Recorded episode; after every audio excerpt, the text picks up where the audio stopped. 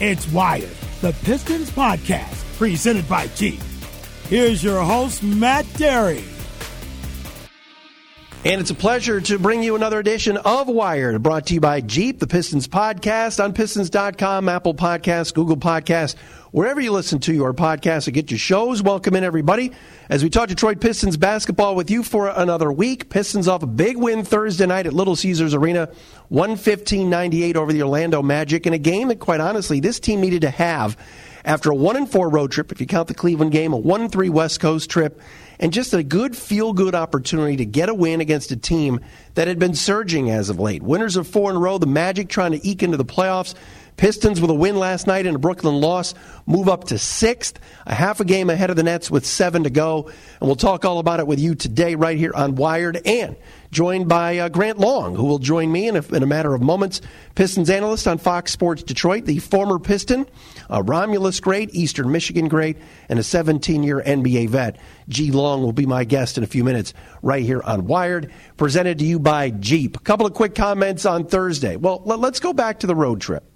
Pistons went one and three on the West Coast trip, of course, with some tight losses to Portland, Golden State, and Denver. They were getting the doors blown off of them uh, on Tuesday night against the Nuggets. Then mounted a huge comeback at a great fourth quarter defensively, and ended up losing the game by three.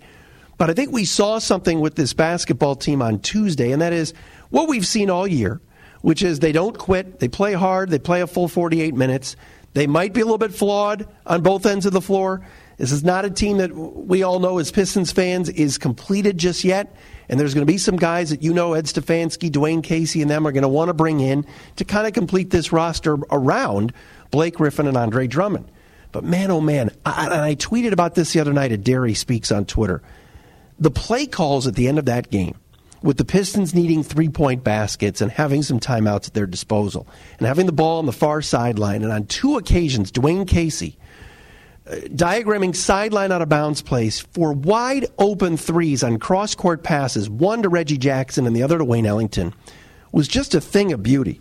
And, you know, you, you, we've heard some such great things about Coach Casey from the players. We understand it's a different ball game here, here with him as opposed to the previous regime, not to knock Stan or anything else. But what Dwane Casey has done some games, at the end of games, the diagramming of plays – phenomenal stuff.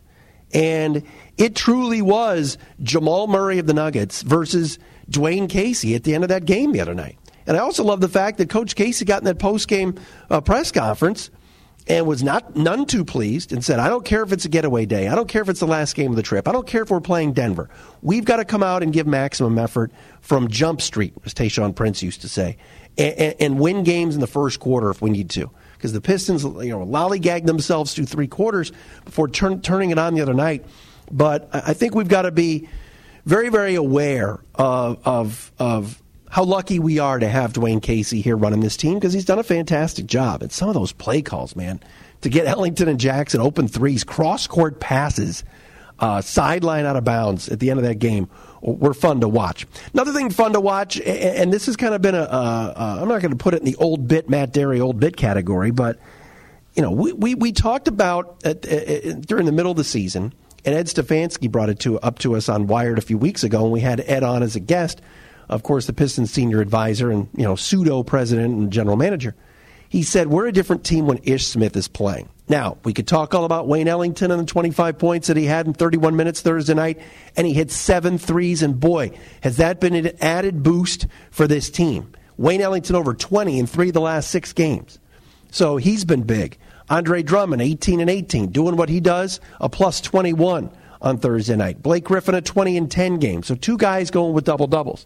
But to talk a little bit about Ish Smith, and when he was out, and was injured, how this team did not perform as well. 15 points on Thursday night, 7 of 14 from the field, 6 assists, 1 turnover.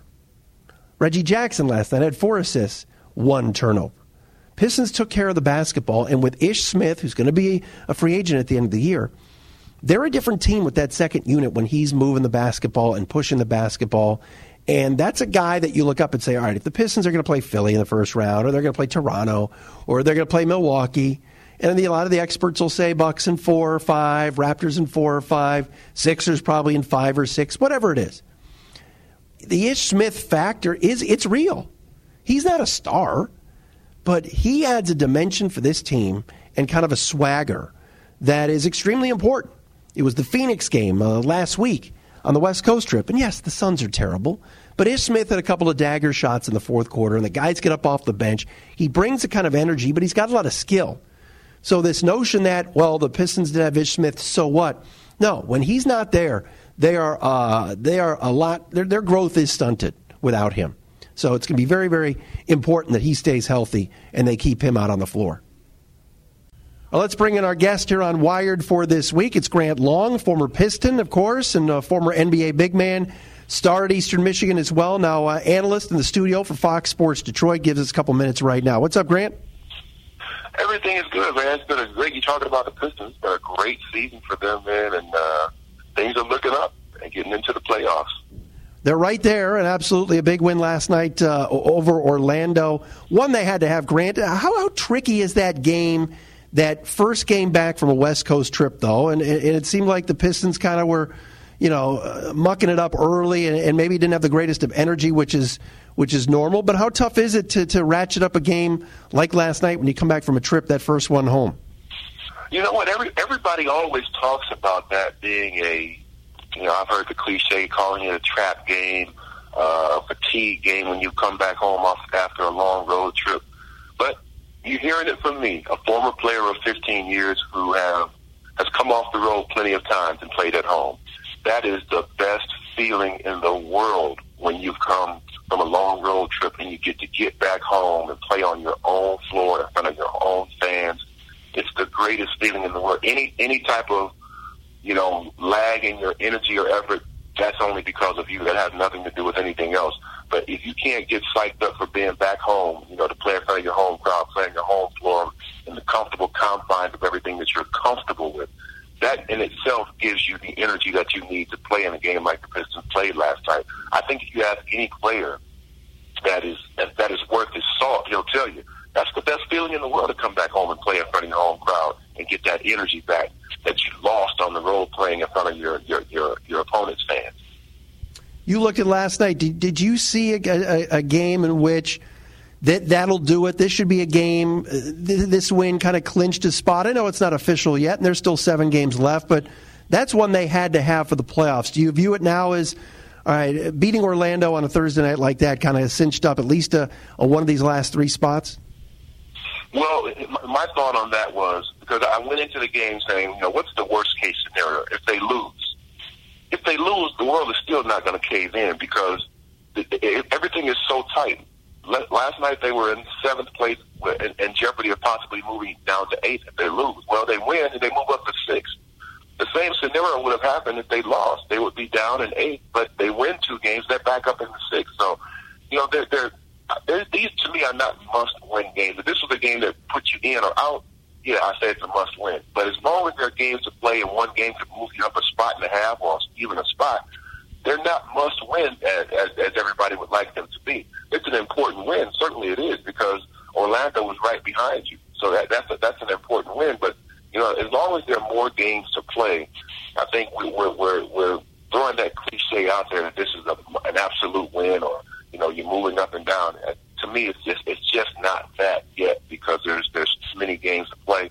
I think the more important thing was, and I even said this out yesterday. They, the team played well on the road. They lost, but they weren't playing bad. They they weren't getting blown out of games, with the exception of that Denver game at the very beginning. But they fought back and, and held the Denver Nuggets to 14 points in the first or in the fourth quarter. So they were playing good basketball. It was just a matter of getting back and, and, and fixing a little bit of those mistakes, like turning the ball over and having bad possessions.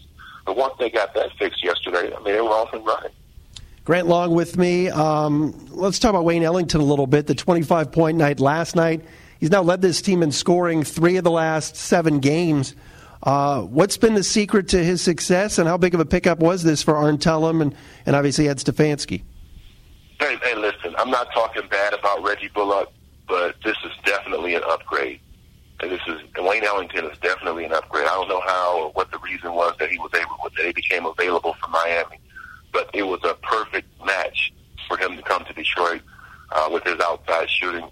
I think the fact that he's a willing shooter, you know, he'll go through a stretch where if he misses two or three of them, four or five of them, he's still going to shoot it because he understands what him being on the floor is, is meant to do, to stretch the floor, to give guys like Drummond and Blake an opportunity to work on the inside. So as long as he shoots it and a willing shooter, you know, I'm on, I'm on board with that. He, he's playing the two guard. If you don't know what the two guard is, it's called a shooting guard.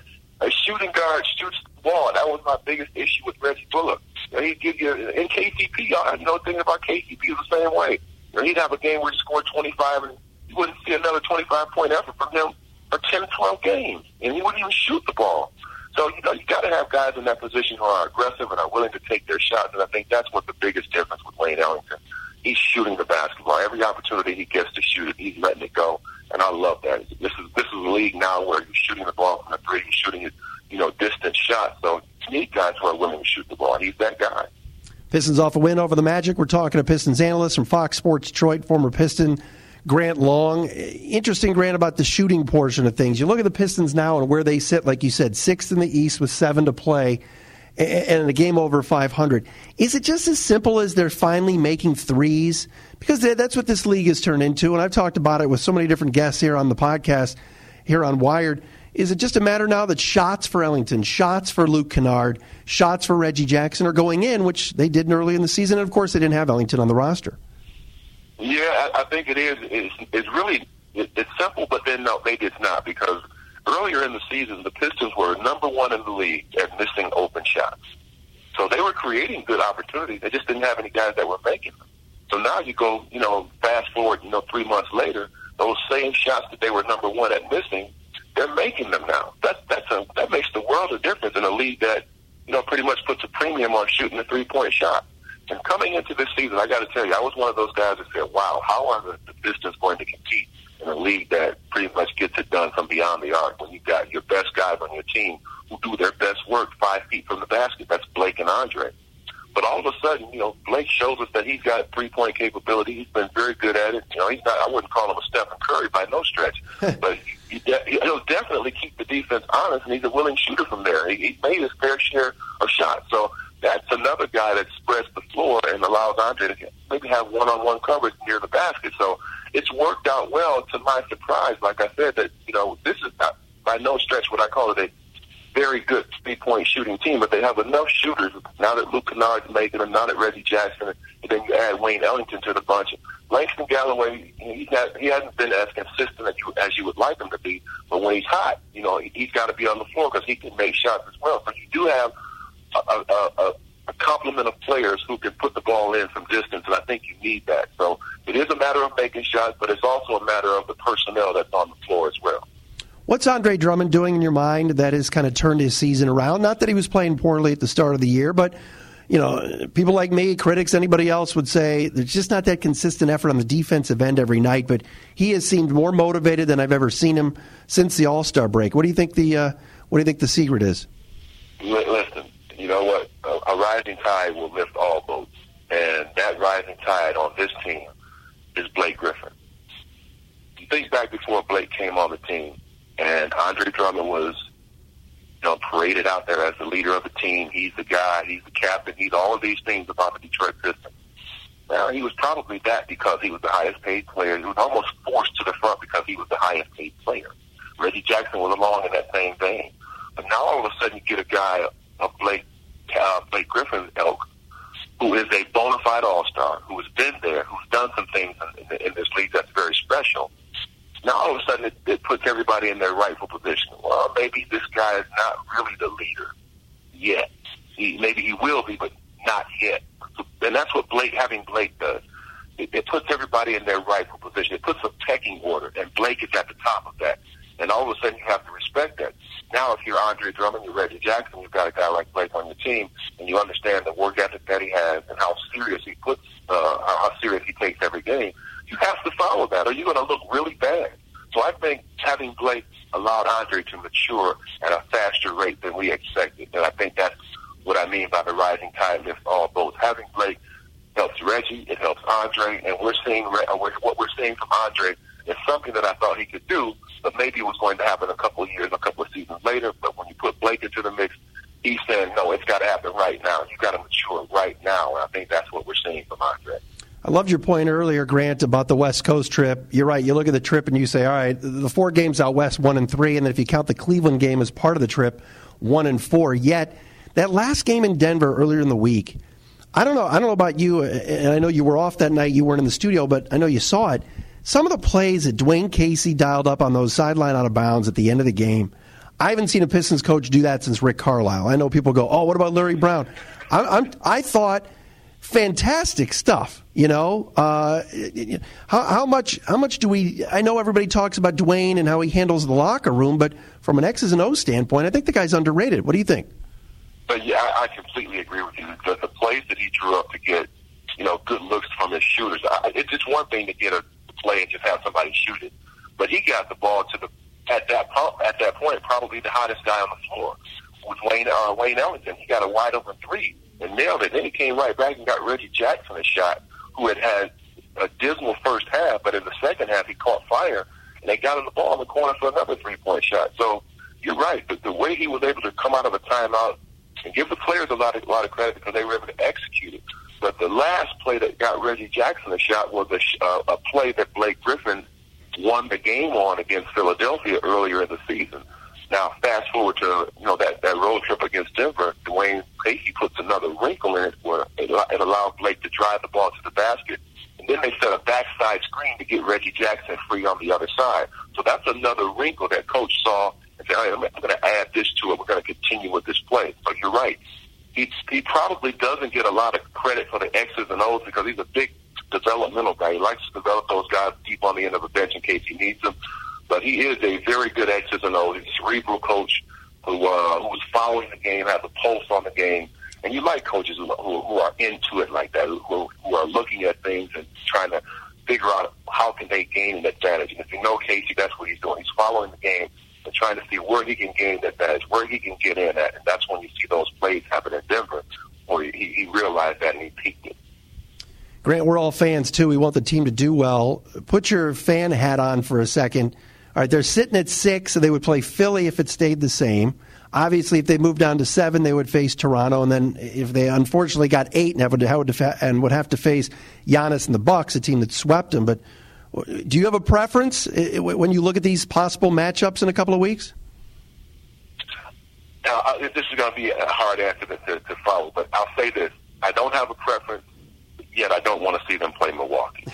right. I, I, would I would like to see them play Philly because I, I like that back and forth between Andre and Joel Embiid, and I think on this big stage, I think we're going to see a different Andre Drummond. I know Embiid has had at some point got the better of Andre and he's talked about owning real estate in Andre's head and all that kind of stuff. But I think coming into a playoff situation, I think you'll see Andre maybe overcome all of that in, in a series, and I and I think I, I'd like to see that happen. I'd like to see that Toronto, even though the Pistons have beat them three times this year, I, I understand the playoffs are a little bit different, and when you have a guy like Kawhi Leonard who's won on the on the grandest scale, uh, you know he he he, he can be a difference maker.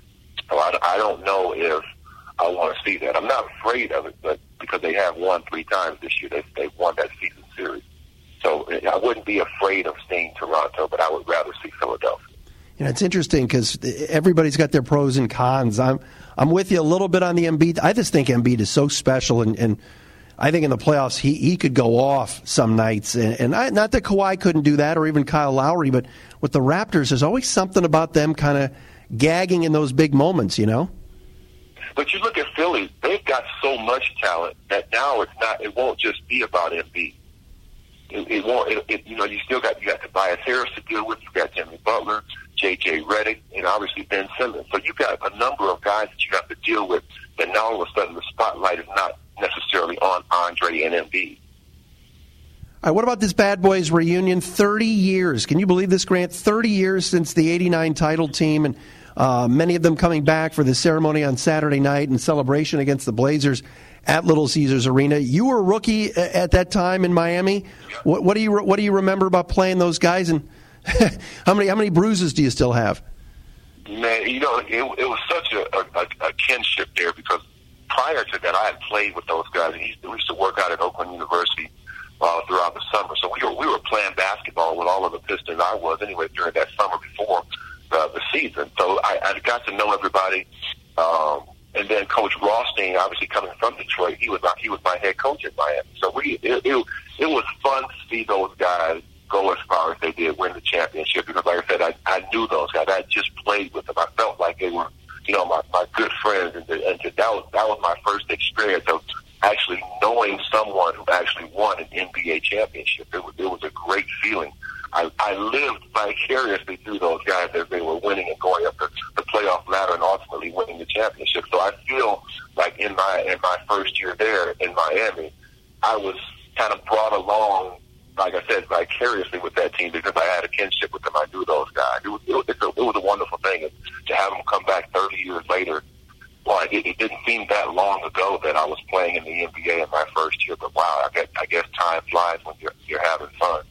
How much has the game changed, and would the stuff that they did, not that, you know, the detractors always call them cheap shot artists and Laimbeer and Rick and everybody else, but how much has this game changed now where you tell some of the younger players when you're seeing Andre Drummond down on the floor before your pregame show, whatever it is, you have no, and you're kind of describing how different the game was back then. These guys have no idea now, right?